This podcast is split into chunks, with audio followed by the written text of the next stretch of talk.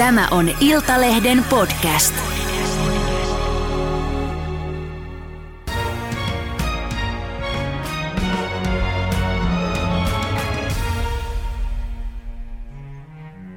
Tervetuloa HUS-akutin toimialajohtaja ja akuuttilääketieteen professori Maaret Kastreen. Kiitos. Puhumme nyt tästä päivystyskatastrofista, josta viime viikkoina on ollut paljon isoja otsikoita. Tosiasiahan se, että tämä tilanne on jatkunut jo pitkään, paljon pidempään tällaisena. Sä itse sanoit viime viikolla, että päivystykset ovat askeleen päässä täydellisestä pysähdyksestä. Minkä takia sanoit noin? Sen takia, että jos tilanne todellakin on se, että ei ole yhtään sänkyä vapaana, mihin ottaa uusia potilaita, eikä oikein ole edes paikkaa, mihin niitä ambulansseja ohjattaisiin, niin kuin meillä oli tämmöinen tilanne, niin, niin kyllähän se tarkoittaa sitä, että jossain kohtaa täytyy todeta, että ei ole millään lailla turvallista enää ottaa ovesta sisään ihmisiä, joita kukaan ei sen jälkeen enää pysty niin perään katsomaan. No onko tuo askel jo nyt otettu? No nythän tämä tilanne niin kuin aina käy, että kun, kun media kiinnostuu ja tästä asiasta puhutaan, joka on tärkeää, niin nyt meillä on niin pikkusen rauhoittunut tilanne, että enää meillä odottaa pisimpään tänä aamuna odottaneet tuommoisen 40 tuntia. 40 tuntia, niin, sekin se, kuulostaa, kun se pahimmillaan on, se on ollut 110 tuntia. Aivan. Ja sitten oikeasti tutkimukset osoittaa, että esimerkiksi vanhusten kohdalla – kaikki yli neljä tuntia päivystyksessä, niin vannukset tulee kolme kertaa useammin takaisin kuin jos he on alle sen neljä tuntia. Ja kuolleisuus on 2,7 kertainen verrattuna niihin potilaisiin, jotka pääsee meiltä nopeasti eteenpäin. Eli heillä on paljon suurempi kuolleisuus, jotka heillä lähetetään. on suurempi kuolleisuus ja päivystyshän ei ole missään tapauksessa rauhallinen paikka. Oikeastaan koskaan siellä on aina valot päällä, ihmisiä tulee 24-7 Eli, eli vanhukset varsinkin, jotka on siis haavoittuvia, niin sekavuus lisääntyy, tulehdukset lisääntyy. Ja eihän se ole inhimillinen paikka olla vuorokausia, kun ei ole omaa vessaa, ei ole TVtä, omaiset ei voi olla vieressä. Meillä ei ole edes oikeasti ruokapalvelua. Me aina sitten katsotaan, että tänään on täällä 24 potilasta, tilataanpa heille ruokaa. Et meillä ei ole niin osastoilla, että lounas tulee kello Kyllä, 11. kyllä. Mm. No kun sanoit, että nyt kun media on tätä aihetta ylläpitänyt, niin äh, nyt on vähän rauhallisempaa, niin johtuuko se vaan siitä, että ihmiset kärsii sitten kotona, hei ajattelet, että mä en halua rasittaa sitä päivystystä, enkä uskalla edes mennä sinne. Mm. No tätä me tietysti pelätään, eikä, eikä missään tapauksessa tilanne ei ole semmoinen, että etkö sä hakisi apua silloin, kun sä sitä tarvitset. Kyllä se sitten löytyy jostain. Mutta esimerkiksi korona-aikaa, vaikka meillä vähentyi potilaat, niin – ei sieltä koronan rauhoittuessa tullut sit kuitenkaan mitään potilaiden hyökyaaltoa. Mm. No niin kuin tuossa sanoit, niin pahimmillaan tosiaan ei edes ambulanssilla ole päässyt sinne päivystykseen, on käännytetty mu- muualle. Ää, niin, ää, ja niin kuin itsekin sanoin tuossa, että pahimmillaan on joutunut odottaa 110 tuntia. Puhutaan nyt tästä HUS-alueesta. Ongelmahan on siis ympäri Suomen tämä sama tilanne, ei suinkaan pelkästään pääkaupunkiseudulla. Niin ää, mitä sä sanot, miten potilasturvallisuudesta on voitu huolehtia sitä vaarantamatta? Tä- tämmöisessä kaostilanteessa? No sehän on yksi tietysti potilasturvallisuusaspekti, että sä et vastaanota nopeasti hoitoa tarvitsevia potilaita paikkaa, joka on täpö täynnä, vaan sä ohjaat sen ambulanssin paikkaa, jossa on rauhallisempaa. Mm, että se on hyvä, että se on, hyvä, se on potilaalle mm. siinä kohtaa hyvä. Ja myös se, että potilas jätetään niin sanotusti ambulanssiin odottamaan. Siellä on kuitenkin kaksi ensihoitajaa, jotka hoitaa ja tarkkailee sitä potilasta. Sen sijaan, että hänet työnnetään niin kuin aulaan istumaan monien kymmenien muiden potilaiden kanssa, jolloin se, niin kun, ennen kuin me tiedetään oikeasti, mikä sitä potilasta vaivaa, niin se ei ole kauhean hyvä paikka kenenkään olla. Mm. HUSin työntekijät kertoivat toistuvista vaaratilanteista päivystyksissä, päivystyksissä Helsingin Sanomille. Viime elokuussa he tekivät tämmöisen kyselyn. Niin minkälaisia vaaratilanteita sulla on tiedossa?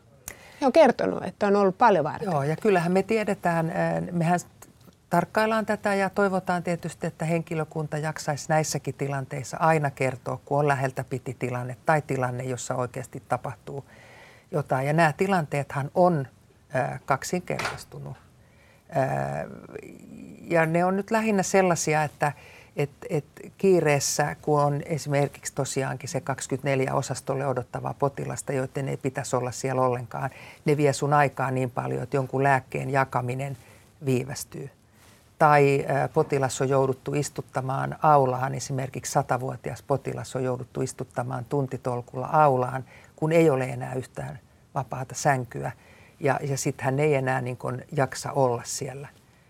Ja esimerkiksi vähän niin kuin lysähtää tai, tai jonkun vointi nopeasti huononee siellä aulassa.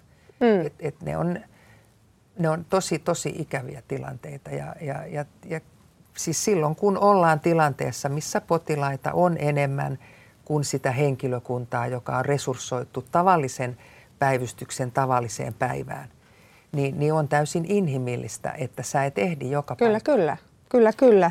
Äh, no, äh, Uskotko sä, että suuri osa näistä vaaratilanteista ei päädy virallisiin tilastoihin, sillä henkilökunnalla ei ole riittävästi aikaa tehdä niistä ilmoituksia? Näin muun muassa hoitajat e, ja lääkärit todistivat tuossa Helsingin, Helsingin Sanomien kyselyssä. Joo, varmasti on näin, että, että, että kaikki tilanteet, eikä varmaan ole koskaan semmoista tilannetta, että kaikki tilanteet tulisi. Mutta silloin kun on kiire ja silloin kun se työpäivä on niin raskas – lähinnä senkin takia, että sulla on koko ajan huono omatunto siitä, että sä et voi tehdä parastas. Niin sitten kun tulee se hetki, että sun pitäisi niin pakata kimpsus ja lähteä kotiin, niin jäätkö sitten vielä 15 minuutiksi täyttämään jotain high pro-tilastoa vai lähdetkö kotiin?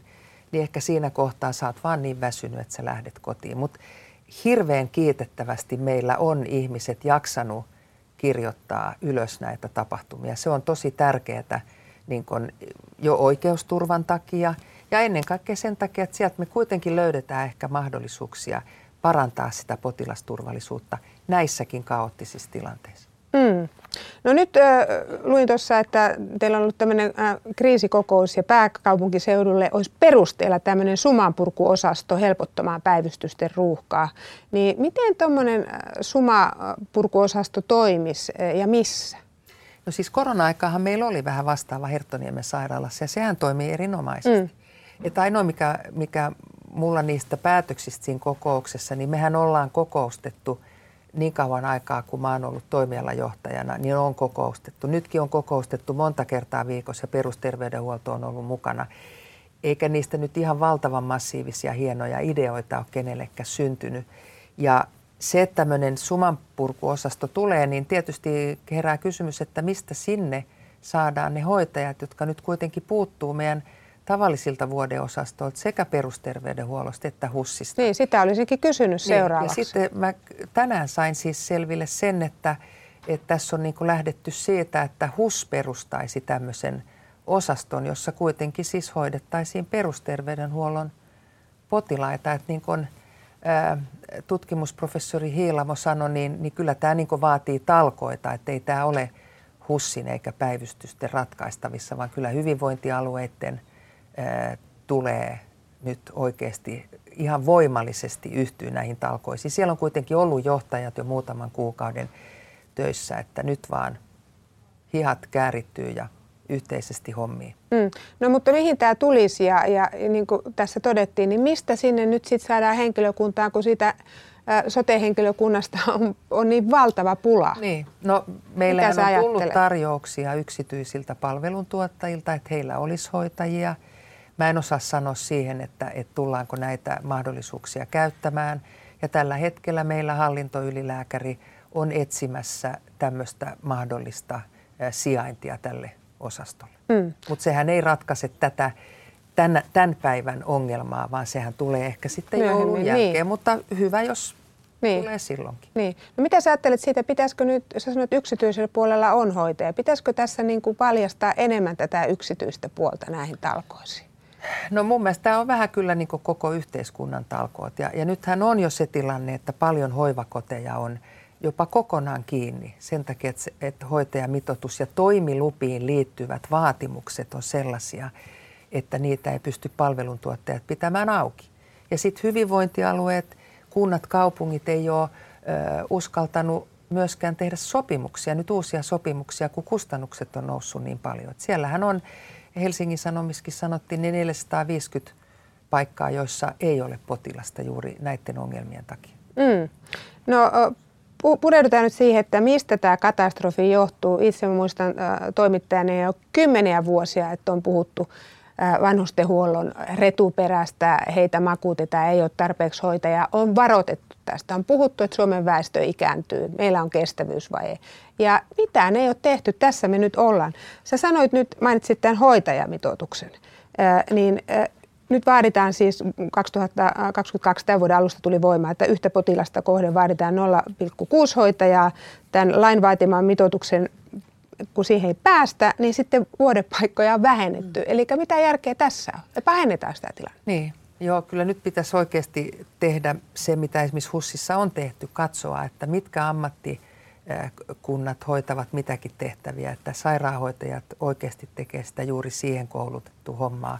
Ja esimerkiksi sitten hoiva-avustajia ja muita lääkejakoa, automaatteja, tämmöisiä käytetään apuna, koska eihän kotonakaan omaishoitajilla ole lääketieteellistä eikä sairaanhoidollista koulutusta. Ja silti he ovat aivan massiivisen hieno voimavara meidän potilaiden hoidossa ja, ja, ja todella suuri kunnioitus heidän työtaakastansa. Niin tämän tasosta, niin kun, että et, ettei nyt sairaanhoitajat jaa ruokaa – jos, jos heitä sitten pitää niin kuin olla joku määrä.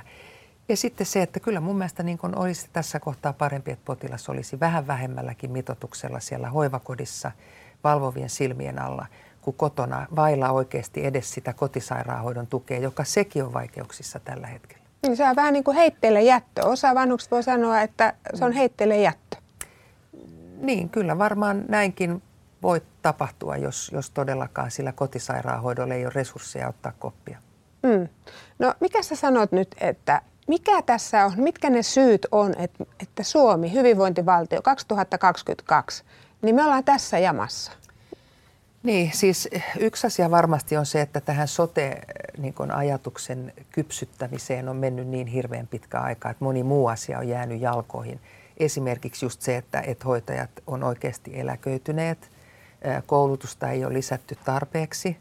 Ja sitten se, että, että vaikka oikeasti asia, joka meidän täytyy muistaa, on se, että suurin osa vanhuksistahan on hyvinvoivia, aktiivisia ihmisiä, jotka hoitaa lapsenlapsia ja tekee valtavasti hyvää koko ajan. Niin, niin se 10-15 prosenttia, joka tarvii apua, niin se määrähän kasvaa, kun vanhusten määrä kasvaa. Ja me ei olla oikein, me ollaan puhuttu siis varmaan 20 vuotta Kyllä. siitä – että, että tulee tämmöinen harmaa tsunami ja, ja, ja sanottu, että siihen täytyy varautua. Ja nyt me ollaan pikkusen housut nilkoissa sen asian kanssa. Ja nämä kaikki uudistukset, joita on tehty, että vanhusten hoidossa niin on lähdetty tästä, että vanhainkodit ei ollut ehkä niin hyviä paikkoja, vähän inhimillisempää hoitoa hoivakodeissa, kotisairaanhoitoa, jotta potilaat voivat olla kotona, asukkaat, asiakkaat voivat olla kotona niin se on vähän jätetty niin sitten kuitenkin puolitiehen, että ne resurssit eivät ole olleet riittäviä. Eli se kaikki tuki ja turva, jota pitäisi olla, niin se, sitä ei olekaan pystytty muodostamaan näiden vuosien varrella. Hmm. Ikään siis terveyskeskuksista on leikattu, ihan perusterveydenhuollosta on leikattu, vanhukset odottaa pitkäaikaisia hoitopaikkoja. Siis ihan yleinen ohjehan on se, joka kuormittaa päivystyksiä, on se, että, että jos on niin huonokuntoinen vanhus, joka ei enää voi olla kotona, mm. ja hän sitten so, omaiset soittaa kuntaan, sanotaan, että ei ole mitään paikkaa, he, ne, he antaa neuvot, soittakaa ambulanssia ja menkää päivystykseen. Tähän on hullu. Niin on, näin on. Se, on, se mielletään jotenkin, että päivystyksessä kaikki ongelmat ratkotaan. Me ollaan tietyn osaamisen keskus. Ja meillä on, meillä on tällä hetkellä potilaita, jotka ei ole meidän osaamisalueella. Työuupumus, eh, kun ei ole saatu terveyskeskukseen aikaa ja muuta. Ne, ne ei ole meidän, me ei niin oikeasti hyvin osata niitä hoitaa. Ja, ja, ja tämänkin takia niin potilaan pitäisi saada, niin kuin aina sanotaan, että potilaan pitäisi saada oikeaan aikaan oikeaa hoitoa oikeasta paikasta. Ja nyt tuntuu, että, että iso osa potilaista on koko ajan vähän niin kuin väärässä paikassa, jonottelee jonnekin ja sen jälkeen, kun ei saa sieltä vastausta, niin sitten totta kai, kun sä oot hätääntynyt ja sulla on joku oire, niin sä yrität hakeutua jonnekin seuraavaan paikkaan, joka ei välttämättä ole sun kannalta ollenkaan hyvä ratkaisu. Mm, mutta kyllähän tähän pitäisi joku muutos saada ää, jo tähän perushoitopolkuun, että ei mennä sinne päivystykseen. Kyllä. Kun ei välttämättä voi olla vain pelkästään muistisairas vanhus, joka on, voi olla itselleen vaarallinen siinä kotona, mutta fysiologisesti ihan kunnossa. Kyllä. Sitten omaiset lähettää päivystyksen kautta ambulanssilla sinne, koska ei ole muuta vaihtoehtoa. Näin on. Ja varsinkin näissä palvelukeskuksissa ja hoivakodeissa, joissa on niitä ammattilaisia, niin meillähän on, niin kuin Kiuruki perään kuulutti näitä liikkuvia yksiköitä, niin niitä on olemassa. Liisa Espoossa laatupalkinnon saanut hieno järjestelmä, Roope Leppäsen Espoon sairaalan ja mun idea alun perin levinnyt nyt Vantaalle, Helsinkiin, Porvooseen.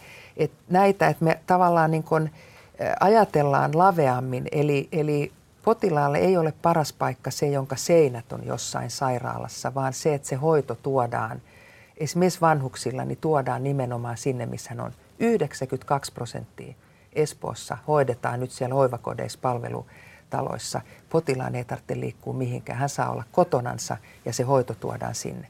Mm. Sehän on nimenomaan vanhuksille se ehdottomasti kaikkein paras tapa saada hoitoa. Niin, mutta tämä ei nyt kuitenkaan toimi koko Suomessa tällä niin, hetkellä. Ja sitten kun, jos potilas ei pääse sinne hoivakotiin niin. eikä sinne palvelutaloon, niin silloinhan hän ei ole tämän palvelun piirissä. Mm. No ministeri Kiuru sanoo juuri vastikään ää, aika paljon pani koronan piikkiin tässä nyt asioita, että meillä on hoitojonot kasvanut sen takia ja, ja sairaanhoitajat on uupuneita ää, koronan takia. Yksi sairaanhoitaja sanoikin, että ei tämä kyllä koronasta johdu. Mitä sinä sanot? No ei tämä kyllä koronasta johdu. Että, et, toki meillä on koronaa, meillä on influenssaa, lapsilla on tavallisia RS-virustulehduksia, on oksennustautia ja muuta, mutta nämä ei ole mikään sellainen, että, että ne olisivat aiheuttaneet tämän nykyisen tilanteen. Hmm, no mitä sitten, kun hän puhuu tästä hoitohenkilökunnan koronarokottamisesta? No Asko Järvinen, jota kovasti kunnioitan, niin just tänä aamuna niin käytiin läpi tätä, että, että jos se rokotusohjelma olisi silloin tehty, kun sitä hirveästi peräänkuulutettiin, niin sen teho olisi jo hiipunut kokonaan ja sen teho silloinkaan ei ollut enempää kuin se 50 prosenttia niin näitä nykyvirusmuotoja vastaan. Että, että nykyään niin korona katsotaan ihan tavalliseksi tulehdukstaudiksi, joka esimerkiksi nyt ei enää ole edes sitä viiden päivän karenssiaikaa, vaan sä tuut töihin sitten, kun sä oot niin kun, siinä kunnossa ja, ja jos sä ajattelet, että sä niin haluat vielä suojata työkavereita ja potilaita, niin sitten sulla on FFP2-maski. Että et, et kyllä meidän asennoituminen tähän – koronaan on, on muuttunut taudin tuntemisen ja, ja tilanteen myötä niin semmoiseksi, että se on yksi tauti muiden joukossa ja, ja tota, ei aiheuta meillä oikeastaan edes juurikaan keskusteluita. Meillä mm. on toki eristetty potilaat tiettyyn tilaan, katsotaan, että, että maskeja käytetään ja muuta, mutta ei sen kummempaa. Niin, onhan viruskin tässä äh, muuntunut Kyllä. Äh, ajan, ajan sa- saatossa. No sanois nyt mulle vielä se, että, että kun tämä on näin pahasti kriisiytynyt tämä terveydenhuolto ja, ja, ja nämä hoitopolut, niin miksi? Kuka tässä on, ketkä tässä on vastuussa? Joo, sanoppa se. Syyllisiä on tietysti hirveän niin kuin helppo lähteä osoittelemaan, mutta, mutta mä oon kyllä vähän samaa mieltä kuin monet asiantuntijat, että nyt sen sijaan, että me mietitään syitä, niin tulisi miettiä ihan aktiivisesti niitä ratkaisuja.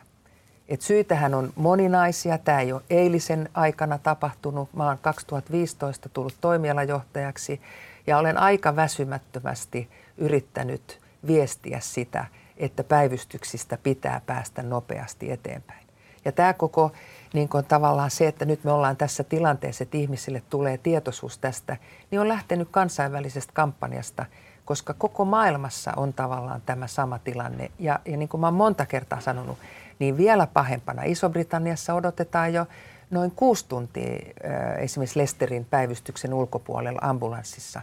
Ja mä toivon, että me oikeasti nyt yhdessä saadaan kuitenkin tilanne, että se ei niin pahaksi mene kuin mitä se kansainvälisissä kuvissa ja tietoisuudessa on. Mm.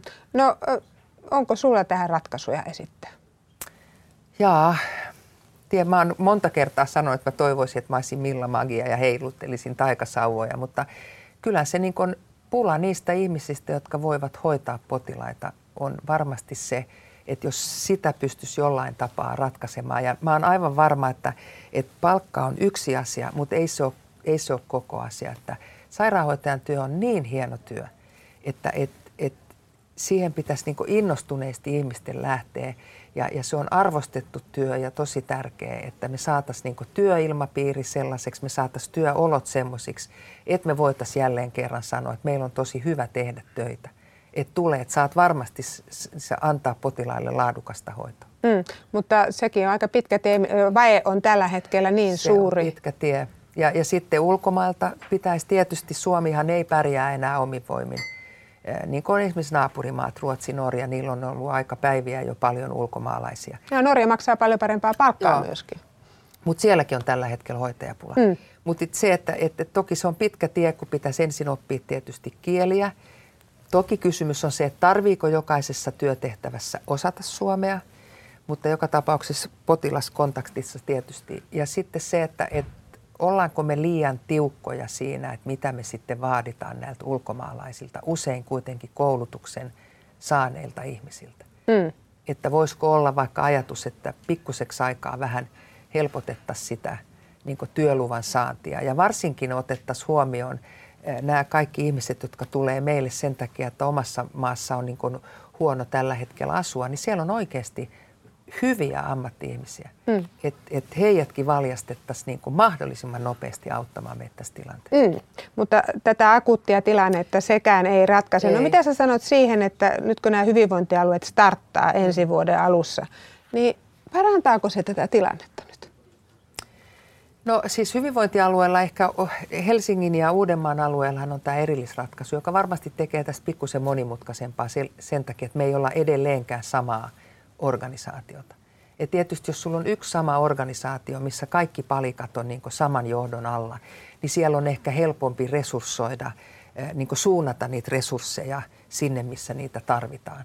Mutta, ja, ja sitten toki niin, niin, niin hoivakotien auki saaminen jollain tapaa niin on varmasti se kaikkein nopein ratkaisu tähän asiaan. Mm, mutta uskotko sä, että, että tilanne parantuu, kun hyvinvointialueet käynnistyy? No mä oon nyt tästä jankuttanut vuodesta 2015, että, että mä en usko enää mihinkään kauhean nopeisiin ratkaisuihin, mutta toki nyt tällä hetkellä kuitenkin tuntuu siltä, että myös sellaiset tahot, jotka on ollut aika hiljaa, niin kuin Kiurukin sanoi, että yhteispäivystykset on jätetty itse hoitamaan näitä ongelmiaan, niin nyt kuitenkin aika monet uudet tahot on osallistunut tähän keskusteluun ja mä toivon, että se kuitenkin lähtee niin viemään asiaa jollain tapaa eteenpäin. Mm.